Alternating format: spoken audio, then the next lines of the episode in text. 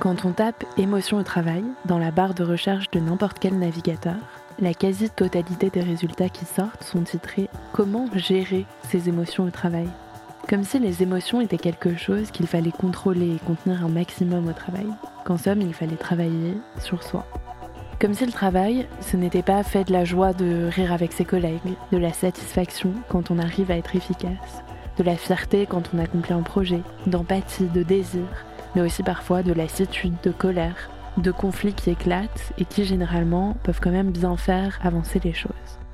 Le podcast Travail en cours de Louis Média se réinvente et devient Émotion au travail pour faire justement la part belle aux émotions dans notre vie professionnelle. Que nous apprennent-elles Quelle place leur donner? Et comment les exprimer dans nos vies de bureau?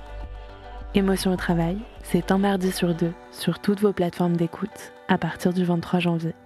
À très vite